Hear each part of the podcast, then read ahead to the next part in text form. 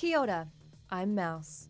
Jacinda Ardern has said that Judith Collins is a very differently styled leader for the National Party in an interview with Mike Hosking this morning. Ardern has also said that the National Party is a very different party than when John Key and Bill English served as leaders. Auckland's water restrictions are easing for commercial purposes, however, residential restrictions remain the same. Auckland Mayor Phil Goff says that the city has saved 40 million litres a day.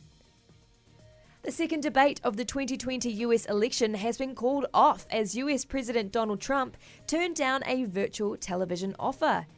Trump contracted coronavirus on October the 1st. Kiwi singer Lorde has broken her Instagram hiatus with an important message for New Zealanders. Lorde urged people 18 plus to vote, saying, Do it for our beautiful country and for me. And next year, I'll give you something in return. And in sport, the first rugby game in the Bledisloe Cup has resulted in a draw on Sunday. The All Blacks and Australia's Wallabies drew 16 all. That's news and sport for Newsbeat. I'm Mouse.